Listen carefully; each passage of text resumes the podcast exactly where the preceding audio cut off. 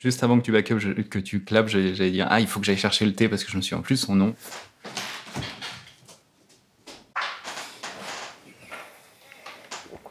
Ok. Tout qui enregistre encore, c'est parfait. Le thé est là, c'est bon. Le thé est là. Bonjour Maïeux. Bonjour Davo.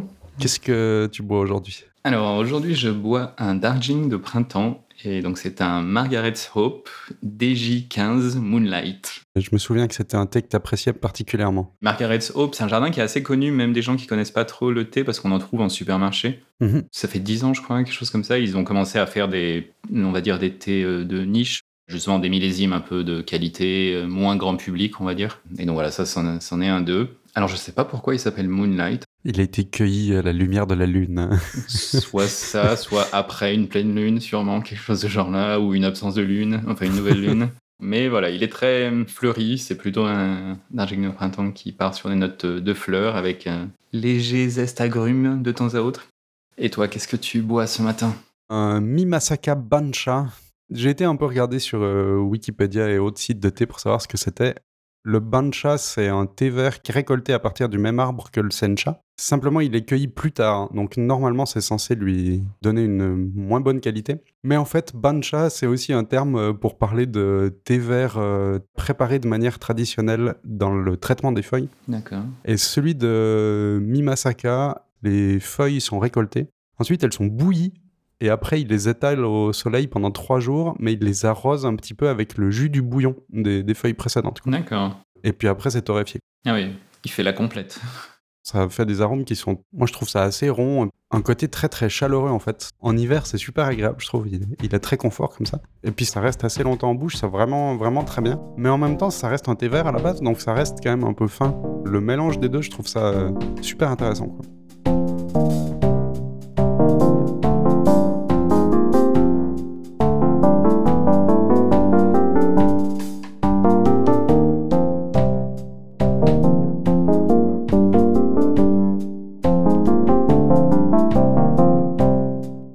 Nouveau book club aujourd'hui, on va parler d'un livre de Cal Newport dont on a de nombreuses fois mentionné l'existence dans ce podcast, Digital Minimalism, ou en français... Euh... Réussir sa vie grâce au minimalisme digital, moins de technologie, plus de concentration. On se sent tout de suite euh, avoir envie de gagner le monde, euh... alors qu'en fait pas du tout, ça parle pas du tout de réussir sa vie, ça parle vraiment de... De survivre au numérique surtout, et puis pas digital hein, d'ailleurs, numérique hein.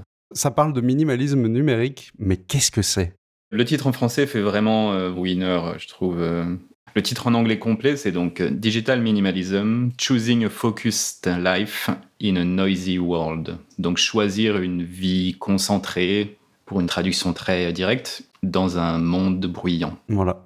Je trouve que ça ouvre plus sur le fait qu'on va parler de la vie de tous les jours et pas spécialement du travail, finalement. Ni de la réussite en général, en fait.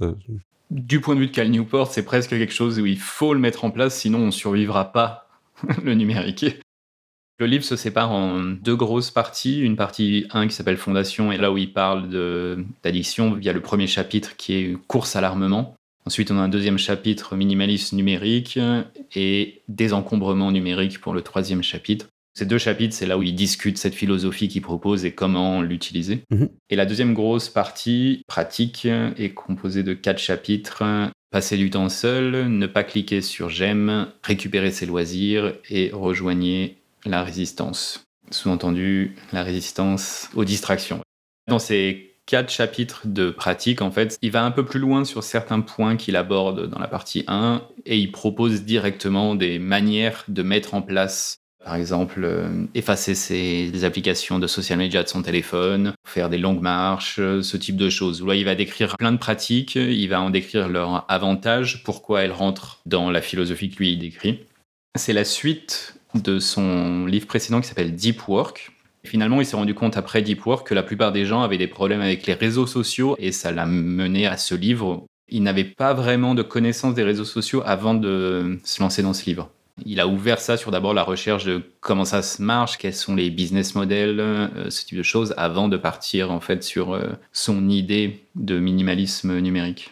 Quand il parle de technologie numérique, ouais, il ne parle pas que de smartphones et ordinateurs, il parle des sites eux-mêmes, donc Facebook, Instagram, ce type de choses, en plus de la technologie physique. Ouais. Ces outils sont des outils et il faut s'en servir en tant que tel et pas les prendre tous avec toutes les features qu'ils proposent et passer nos vies dessus. L'idée, c'est d'utiliser les outils numériques pour des activités qui supportent nos valeurs.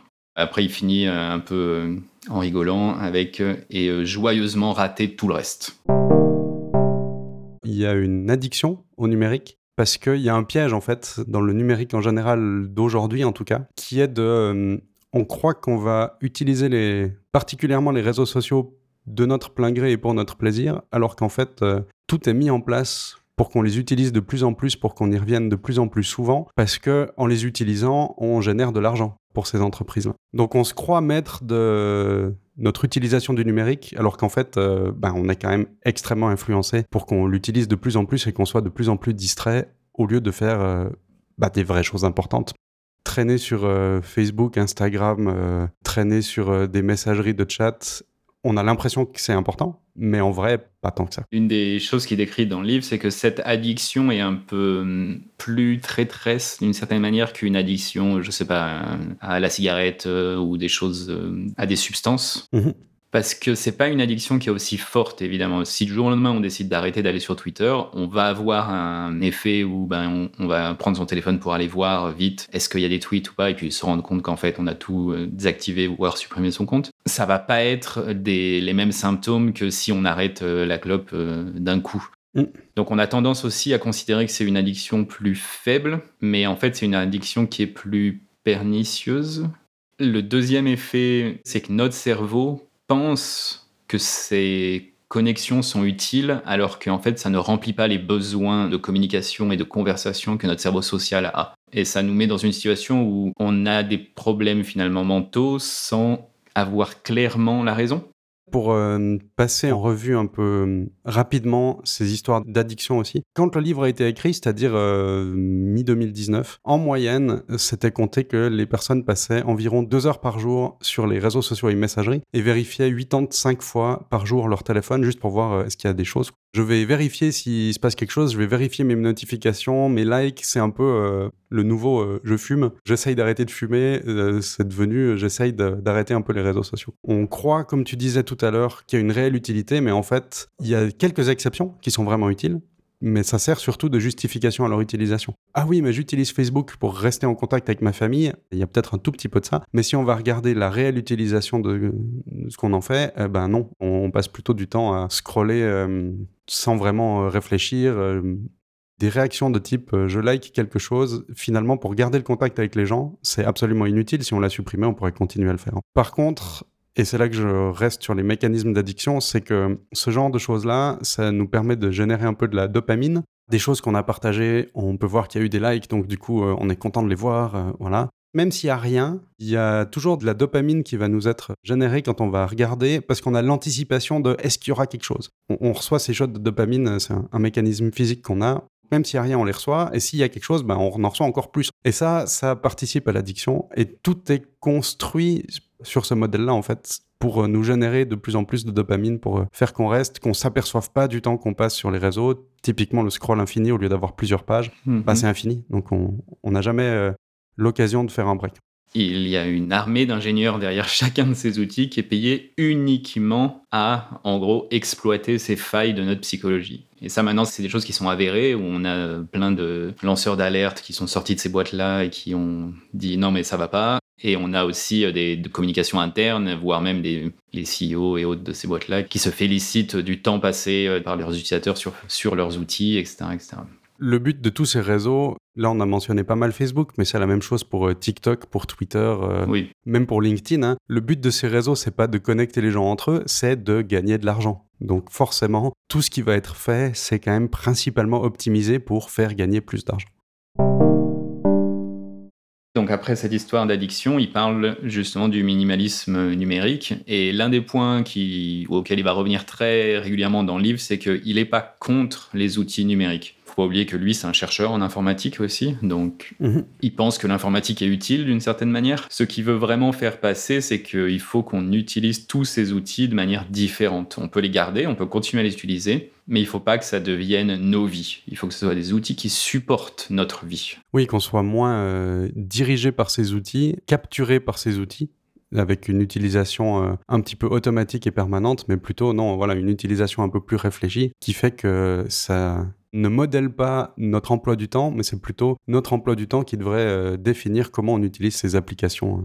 Ce qu'il propose dans sa philosophie, c'est qu'on prenne un peu chaque outil et qu'on en fasse une analyse des coûts-bénéfices mmh. et voir est-ce que le coût d'utilisation actuel vaut le bénéfice. Est-ce que même si on réduit le coût d'utilisation, par exemple en dédiant un moment dans l'emploi du temps où on va aller sur Twitter, on a une demi-heure par jour peut-être ou quelque chose comme ça, ou un quart d'heure par jour, et puis on va et puis on fait ce qu'on veut faire, à savoir lire sans flux, répondre à deux trois personnes. En réduisant le coût de temps, est-ce que maintenant Twitter devient un outil qui au final a des bénéfices ? Ouais. C'est un peu le cœur de son idée, c'est qu'on mette plus d'intention dans les outils qu'on utilise. Un truc d'expérience personnelle à ce niveau-là, mon utilisation de Twitter, où j'étais abonné à, pff, j'en sais rien, peut-être quatre cents comptes, un truc comme ça. Je pensais que c'était des choses qui m'intéressaient, parce qu'effectivement, peut-être sur le moment, le thème, euh, ok, c'est pas mal, euh, ah, euh, ce que dit cette personne, c'est bien, ou partage des trucs qui m'intéressent. Ça pouvait être autant des sujets de société que des bandes dessinées, hein. Donc tout ça, c'était un petit peu mélangé. Je me suis rendu compte que je passais énormément de temps sur Twitter à pas faire d'autre chose parce qu'il y avait toujours un nouveau tweet où je voulais voir à chaque fois est-ce qu'il n'y a pas toujours autre chose. Ça me prenait énormément de temps, donc j'ai eu envie de changer ça. Bon, alors j'ai déjà commencé par euh, prendre chaque abonnement. Est-ce que vraiment j'ai envie d'être euh, offusqué par euh, ce qui se passe euh, à l'autre bout du monde ? Est-ce que vraiment cette euh, B D-là euh, ou ces mèmes-là, ça m'apporte vraiment quelque chose de crucial dans ma vie ? La plupart du temps, la réponse était non. Hein. J'ai supprimé les différents comptes et au moins, je ne les voyais plus. Ce qui reste, c'est vraiment que l'essentiel. Dans les faits, maintenant que j'ai beaucoup moins de choses à voir, j'y vais beaucoup moins souvent. Ouais. Mon utilisation, maintenant, elle est beaucoup plus euh, réfléchie. Euh, ça m'apporte quelque chose, je garde, mais ce qui m'apportait rien de, de fondamental, euh, j'ai supprimé. J'ai abordé le bouquin en disant « Ah, ça va être super, il va me donner euh, des solutions pour euh, mieux utiliser mes réseaux sociaux pour être moins distrait. » Alors là, il y a un paradoxe qui cite dans le livre, qui est euh, « J'ai cent douze applications et je vais limiter mes distractions en désactivant les notifications. » En fait, la vraie question, c'est « Est-ce que j'avais vraiment besoin de ces applications ?» Du coup, lui, il propose euh, une solution de détox euh, numérique, euh, digital détox. Je pensais que ça allait être des solutions super qui allaient me permettre de tout garder. Mais en fait, c'est beaucoup plus simple et beaucoup plus dur que ça. C'est trente jours où on élimine tout outil numérique optionnel. Toutes les technologies dont on peut se passer, ça veut dire qu'elles ne vont pas ruiner notre vie courante si elles sont absentes. Ça inclut généralement tout, parce qu'il y a vraiment très peu de gens ou très peu de moments dans nos vies où on a besoin d'une technologie euh, qui soit nécessaire. Il euh, y, y a le travail, généralement. Euh, c'est sûr qu'on ne va pas pouvoir prendre trente jours de break des emails du boulot, à moins que son travail ne dépende pas du tout des emails, évidemment, parce qu'il y, y a ce genre de cas aussi. Euh. Ouais. Si on travaille dans les réseaux sociaux, dans le sens où on est une personne qui fait la communication d'une entreprise euh, sur Twitter, par exemple, évidemment, dans ce contexte-là, on ne va pas retirer Twitter. Par contre, son Twitter dans la vie perso, lui, il est optionnel et qui ne sert pas à gagner de l'argent ou bien euh, à survivre. Euh, donc, dans ce cas-là, il va falloir l'enlever. Il appelle ça le digital declutter dans le titre, donc euh, le désencombrement numérique. Et de temps à autre, il utilise le terme aussi ouais, digital detox, que je trouve un peu moins bien d'une certaine manière. Mais le digital detox, ça a l'avantage, lui, d'avoir le côté euh, c'est une toxine. Ouais. Euh, dans le sens où il faut vraiment prendre un vrai break, et c'est ce que lui propose. L'histoire des trente jours, donc l'idée, c'est pas qu'ensuite on fasse trente jours sans les technologies optionnelles, puis ensuite on reste comme ça. Son idée, c'est que pendant trente jours, on va se sevrer de toutes ces technologies optionnelles. Et grâce à ça, à la fin des trente jours, on va avoir une vision qui, d'après lui, va être plus objective sur ces technologies, puisqu'on aura fait le sevrage juste avant. Au-delà des trente jours, on va réintégrer ces technologies optionnelles en se posant des questions. Bien sûr, le but, c'est pas de simplement juste retourner à l'ancien réflexe. Le but, c'est de dire, bon, Facebook, finalement, bah, je me suis rendu compte que j'en avais pas eu le besoin pendant ces trente jours, donc en fait, ça se trouve, ça sert à rien que j'y retourne. Par contre, à Twitter, quand même, j'ai raté des amis qui passaient en ville, j'en sais rien, ou des choses comme ça, donc c'est quelque chose que je, j'aimerais suivre, mais je vais mettre en place autour des restrictions, trente minutes tous les deux jours ou ce type de choses. Après s'en être passé, quand on fait une réintroduction, il ne faut pas la réintroduire exactement comme c'était avant le, le sevrage. Il faut plutôt déterminer comment on va l'utiliser au mieux. Comme tu dis, ça peut être euh, je veux réutiliser euh, telle messagerie, mais je vais la réutiliser qu'une heure euh, tous les soirs de cinq à six et après je coupe complètement. C'est là qu'on rejoint cette philosophie euh, du numérique. Sélectionner un certain nombre d'activités numériques qui ont de la valeur vraiment. Et on ne va pas juste prendre l'optique inverse, souvent l'optique par défaut qui est ce nouveau service qui sort, euh, il nous permet de, d'être un peu plus en communication que d'habitude et de voir les événements qui passent dans notre ville, donc je vais utiliser ce service, y passer deux heures par jour, et cetera. Ben non, si c'est juste pour aller voir les événements, dix minutes par jour pour checker uniquement les événements, c'est là où tu as le plus grand bénéfice par rapport au coût de temps dans ce cas-là, vu qu'on ne paye pas les services, et t'en retires le, bah, le maximum de bénéfices finalement sans euh, les problématiques de rester euh, dessus euh, tout le temps, et cetera, et cetera. Dans la manière de planifier ces trente jours de sevrage, hein, pour bien réussir ça, c'est de définir des règles claires, c'est-à-dire euh, qu'est-ce qui est autorisé, quand c'est autorisé et comment c'est autorisé, mais ces règles-là, elles peuvent aussi s'appliquer sur la réintroduction après. Ok, j'ai le droit de regarder euh, tes séries en streaming tous les jours, mais seulement pendant une heure et demie, ou seulement un épisode, et pas vingt-cinq à, à rien faire d'autre après à côté. Sur l'exemple des séries en streaming, nous, on a une règle qui est qu'on ne démarre pas un épisode si ça nous amène après neuf heures. On peut regarder quatre heures d'épisodes si on a envie, mais il va falloir démarrer à cinq heures de l'après-midi. Ok. Donc généralement, c'est pas le cas, vu qu'à cinq heures, on travaille. Après, il faut préparer à manger. Souvent, ce qui se passe, c'est qu'on va regarder un épisode chaque soir, quand c'est des épisodes qui flirtent avec une heure, voire deux, si on a mangé vraiment très tôt ce soir-là. Mm. On s'est rendu compte que si on commence des épisodes et que ça nous amène après neuf heures, on a tendance à prendre de moins bonnes décisions après, souvent mettre un autre épisode encore, plutôt que si on arrête avant neuf heures et où là on a la soirée qui n'est pas uniquement utilisée pour euh, regarder des séries. Pas de tomber dans l'infini du euh, l'épisode se termine, voilà ce que vous pouvez regarder après, ou la prochaine vidéo euh, YouTube, ou euh, et cetera. Et c'est d'ailleurs sur YouTube où on a le plus de mal de suivre ces règles. Par rapport au sevrage un peu numérique, on parle juste d'arrêter les choses, mais du coup qu'est-ce qu'on fait à la place ? Ce qu'il propose, c'est d'explorer et de redécouvrir des activités et comportements pleins de sens et satisfaisants. En pratique, ben voilà, on va laisser son téléphone à la maison, euh, on va désinstaller les réseaux sociaux, les bloquer et tout ça. Mais justement, ces activités pleines de sens, qu'est-ce que c'est ? Ça va être tout ce qui est activité avec d'autres humains, physique dans la même pièce, mmh. et toute activité où on est vraiment seul avec soi-même et ses pensées. Je rajouterais aussi des activités qui produisent des choses physiques. Il en discute assez en détail de pourquoi est-ce que ces activités sont vraiment bénéfiques pour le cerveau. La raison globale, c'est l'évolution à chaque fois. On a évolué dans un contexte qui était qu'on était tribal, avec des gens autour de nous en continu.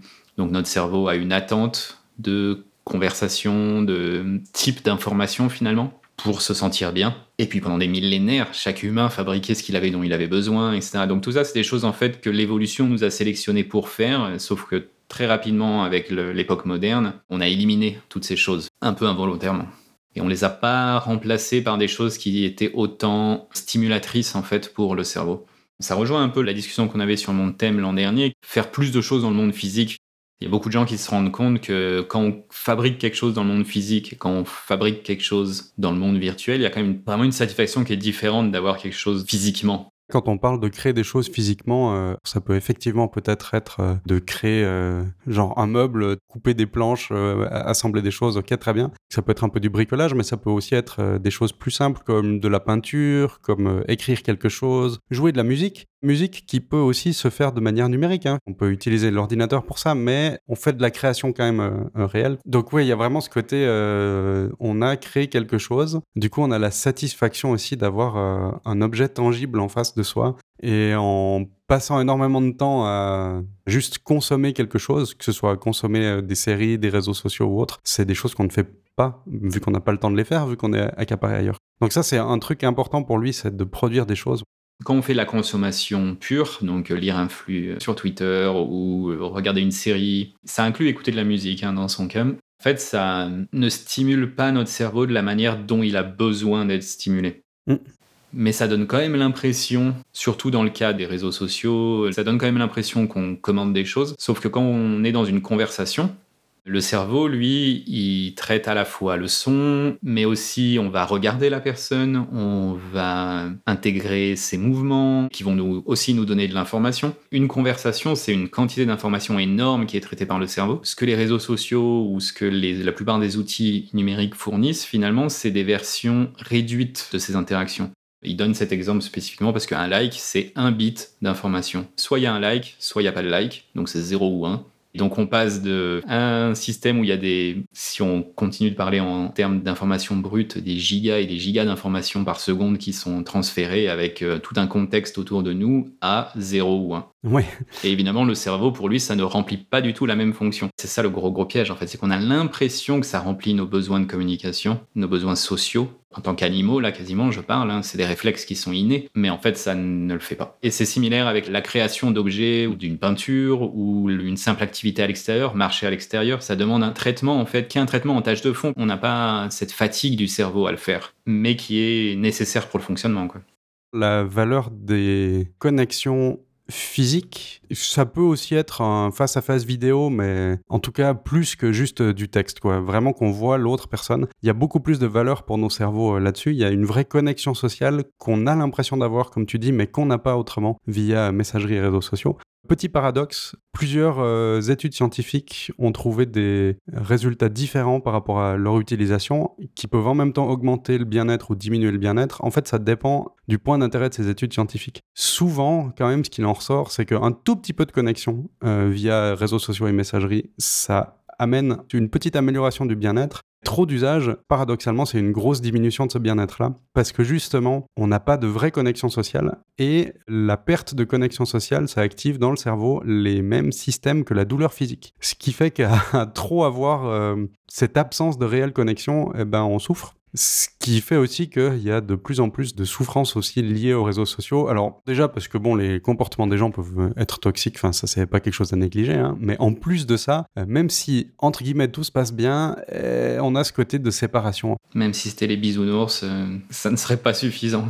D'où le, une importance à essayer d'avoir des relations sociales euh, réelles, même si elles sont à distance, de les faire avec de la vidéo ou euh, au minimum du son, quoi, de s'appeler et pas euh, tout faire via des réseaux sociaux. Il ne le dit pas comme ça dans le livre, mais ça fait partie d'une des pratiques qu'il propose. Quand quelqu'un nous contacte par message, de plutôt dire « Ah ben, on s'appelle tel jour à telle heure » et on en discute. Ça rejoint de nouveau son idée qu'il ne faut pas éliminer ces outils, mais qu'il faut les utiliser. Donc comme c'est des outils qui permettent de transférer... Au final, ça, l'avantage, c'est que ça permet de transférer quelque chose de très clair en très peu de bits d'information, si on revient vraiment sur l'histoire de l'inf- mmh. l'information euh, théorique. C'est un avantage d'avoir un outil de communication comme ça, parce qu'un texto, euh, c'est court, c'est rapide à écrire, mais il faut l'utiliser en... comme ça, c'est-à-dire comme quelque chose qui permet rapidement, simplement et clairement, de mettre en place une vraie conversation. Conversation qui aura lieu après euh, de visu. C'est comme ça qu'il propose l'utilisation de ce type de messagerie. Faire de la logistique via le texte et les vraies conversations via la voix. C'est quelque chose que je constate un petit peu euh, avec un ami qui habite au Canada maintenant.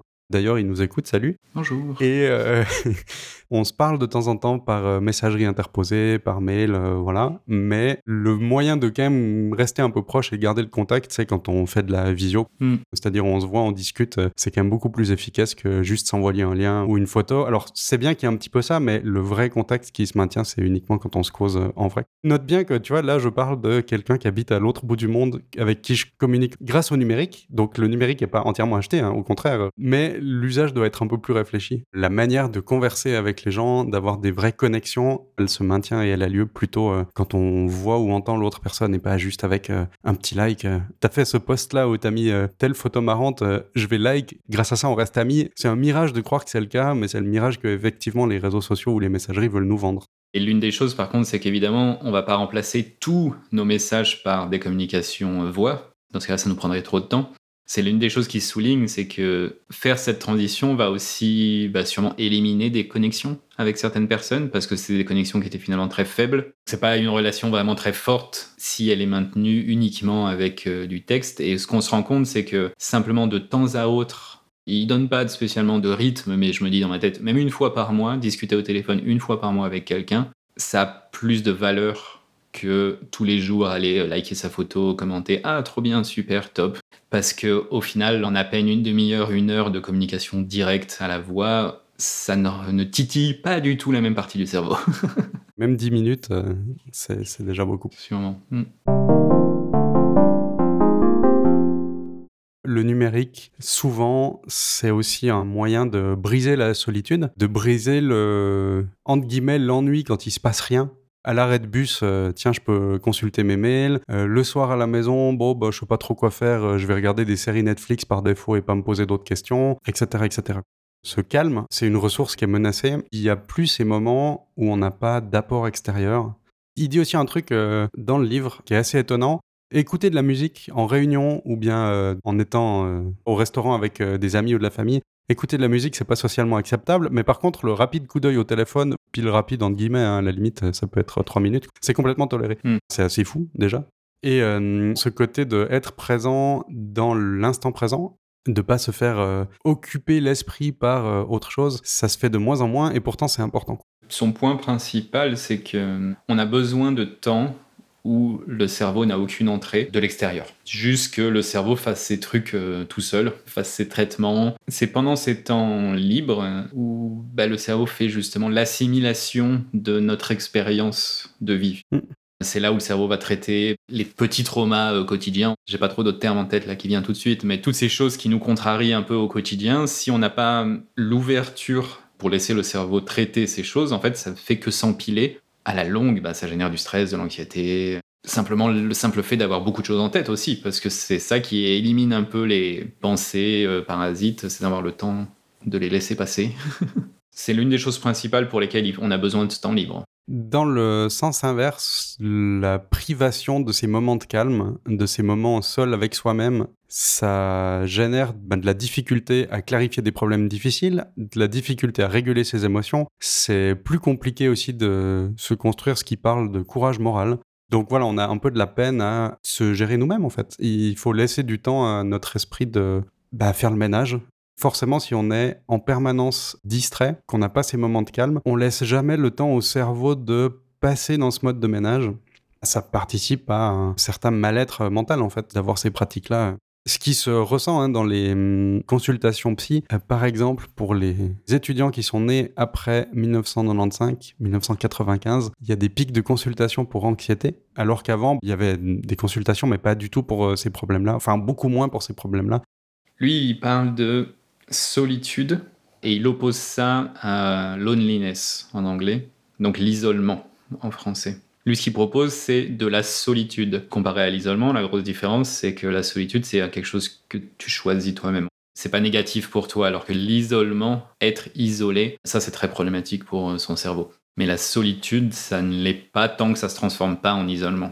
C'est ça. Tu peux être seul quelques heures par jour parce que tu vas te balader dans la nature, par exemple. Donc là, t'es seul. C'est très bien. Par contre, euh, d'être isolé, c'est euh, j'ai pas d'amis, pas de famille, pas de contact, vingt-quatre heures sur vingt-quatre, euh, trois cent soixante-cinq jours par an. Là, c'est un vrai problème et une vraie souffrance. Le paradoxe que les réseaux sociaux créent, c'est que comme ils ne remplissent pas les besoins de communication, les besoins sociaux finalement, notre instinct social, ils nous isolent. C'est l'une des choses qui est paradoxale dans l'usage des réseaux sociaux, c'est que ça crée un isolement sans qu'on s'en rende compte, alors qu'on pense qu'on est en train de communiquer, on pense qu'on est en train de remplir ce besoin social. Mmh. C'est pas un niveau qui est conscient, mais d'un point de vue physique dans le cerveau, on retrouve les mêmes mécanismes de l'isolement qui se créent dans ces conditions-là. Si il n'y a aucun contact vraiment social, minimum de la voix, donc on disait, entre, entre personnes, voir des gens de face à face, enfin, et cetera, et cetera, là, on tombe dans l'isolement.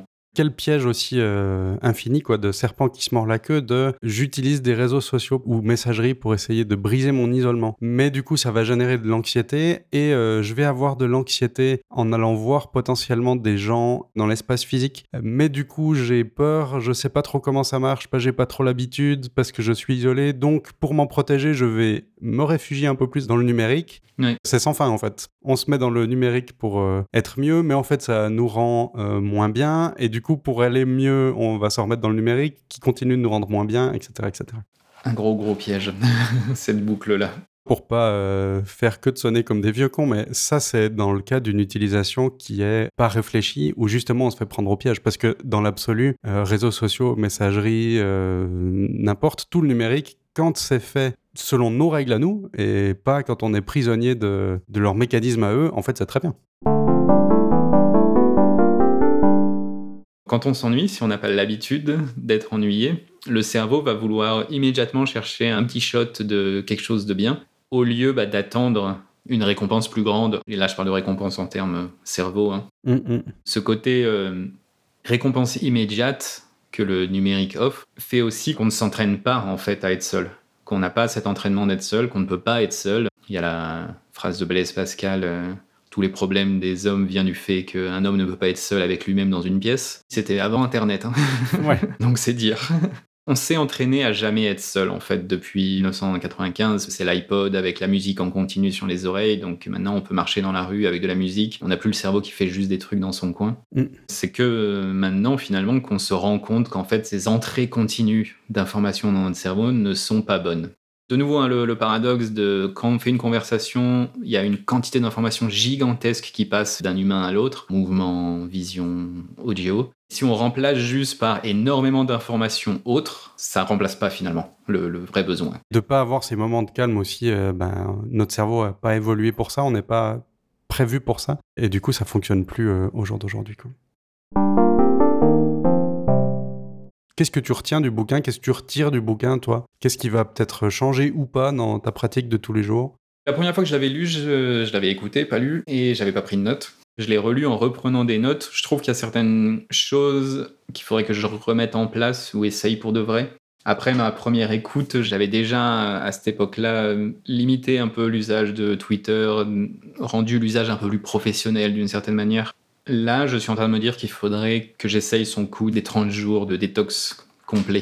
Cette relecture me met beaucoup plus d'accord avec son argument qui est que sans ces trente jours, on n'a pas le recul nécessaire. On a constamment l'impression qu'on peut juste un peu limiter. Je vois, oui. Je suis d'accord jusqu'à un certain niveau. C'est ce que moi j'ai mis en place en fait après ma première écoute du livre qui était je vais un peu limiter mes usages, je vais les contraindre, mais je pense que vraiment faire ces trente jours complets, ça donnera un autre point de vue sur ces limites en fait que j'ai mis en place, parce que peut-être que c'est pas tant des limites que ça finalement. Peut-être que je me mens un peu en me disant que j'en ai vraiment tant besoin. Tu penses que c'est euh, quelque chose que tu vas faire cent pour cent? Il faut que je détermine un peu quel mois serait le mieux. Décembre est sympa d'un côté parce que c'est une fin d'année, c'est le moment de réfléchir à la nouvelle année. Et en même temps, je me dis janvier, c'est pas mal parce que c'est une nouvelle année, ça permet de bien démarrer la nouvelle année.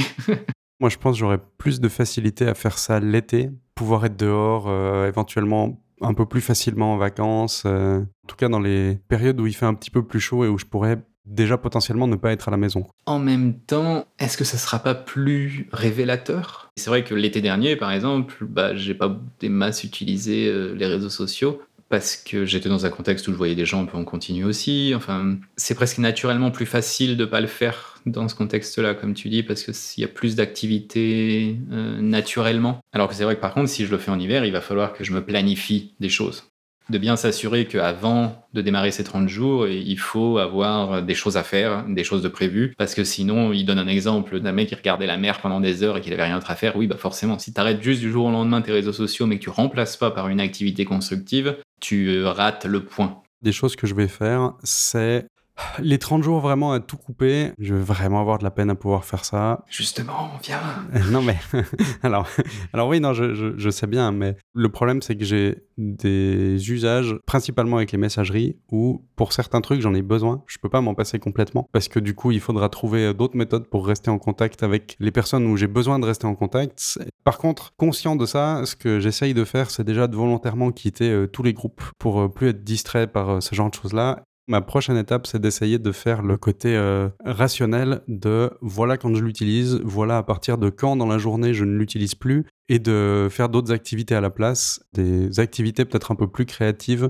Mon utilisation du numérique, maintenant, il faudrait que je me mette euh, des timers pour dire euh, « Attention, là, t'es en train de tourner en rond sur Internet. Mm. » Il faudrait que j'ai une alerte là-dessus pour dire « Non, non, euh, soit tu vas sur Internet faire des choses précises, tu sais ce que tu fais, soit t'arrêtes. » C'est d'ailleurs une grosse constatation que je fais par rapport à l'utilisation de l'ordinateur que j'avais quand j'étais adolescent. Donc euh, ça fait il y a une bonne vingtaine d'années maintenant, un peu plus même. Hein.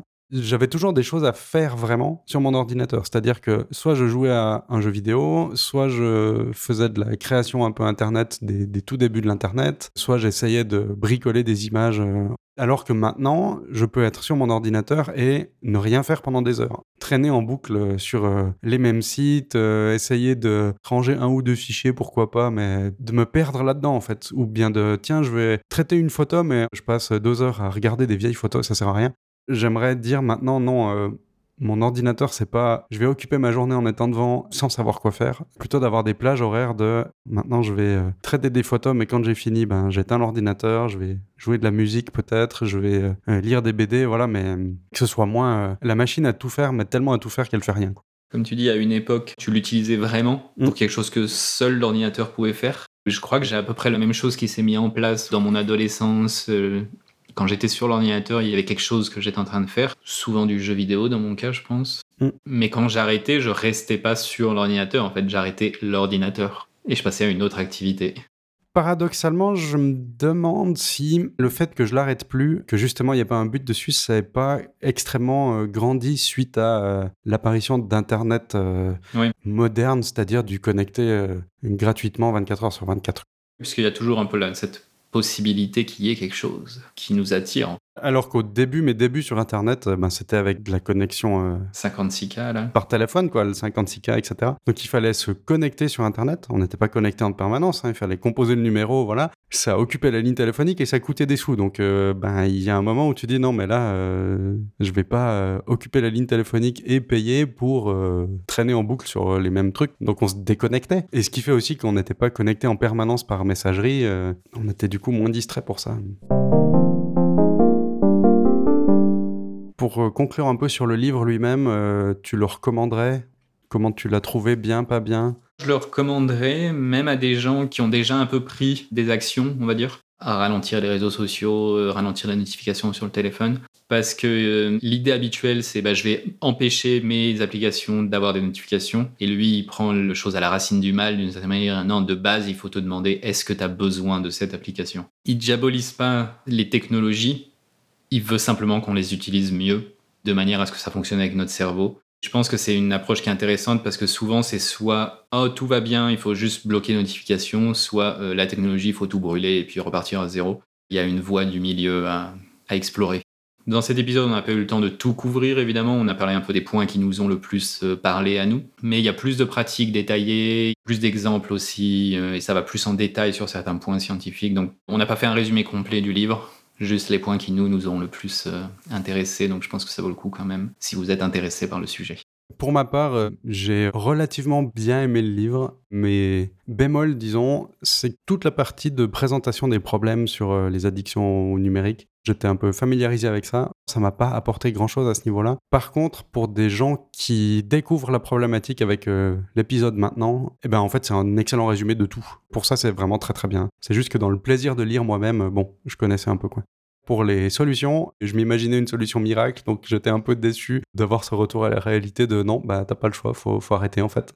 Je recommanderais quand même beaucoup la, la lecture de ce livre-là. Un bon euh, résumé rapide de toute la problématique et de comment on peut essayer de traiter ça derrière. Ce que j'aime bien avec ces livres, c'est souvent il cite certains services, certaines applications, mais il essaye de faire en sorte que le livre soit non contextuel. Si on le prend dans vingt ans, ce sera un état des lieux des réseaux sociaux de l'époque et de notre usage de l'époque, et lui, sa proposition sur comment l'utiliser mieux. C'est le type de livre qui devrait très bien vieillir. Ouais. Parce qu'il évite la surcontextualisation dans notre époque. Et c'est encore son côté un peu académicien qui est, c'est un état des lieux de notre époque.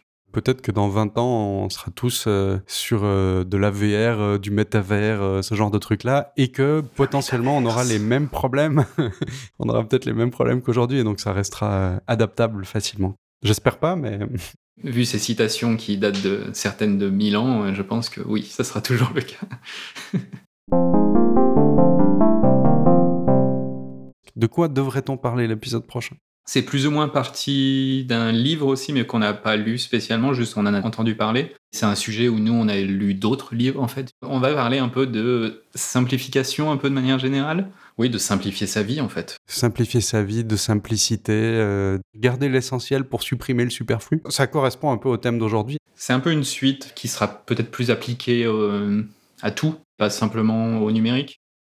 Comme d'habitude, n'oubliez pas, si vous avez bien aimé l'épisode et le podcast, de le partager avec euh, les gens que vous connaissez. Abonnez-vous, euh, envoyez-nous des commentaires si vous aimez bien, ça nous fait plaisir, et, et parlez-en autour de vous. S'il y a plein de partages, on va forcer Daoro à faire le, les trente jours euh, pour de vrai. À mille R T, je m'arrête pendant trente jours. Bon bah alors, c'est pas près d'arriver. faut, faut viser la lune, faut viser la lune.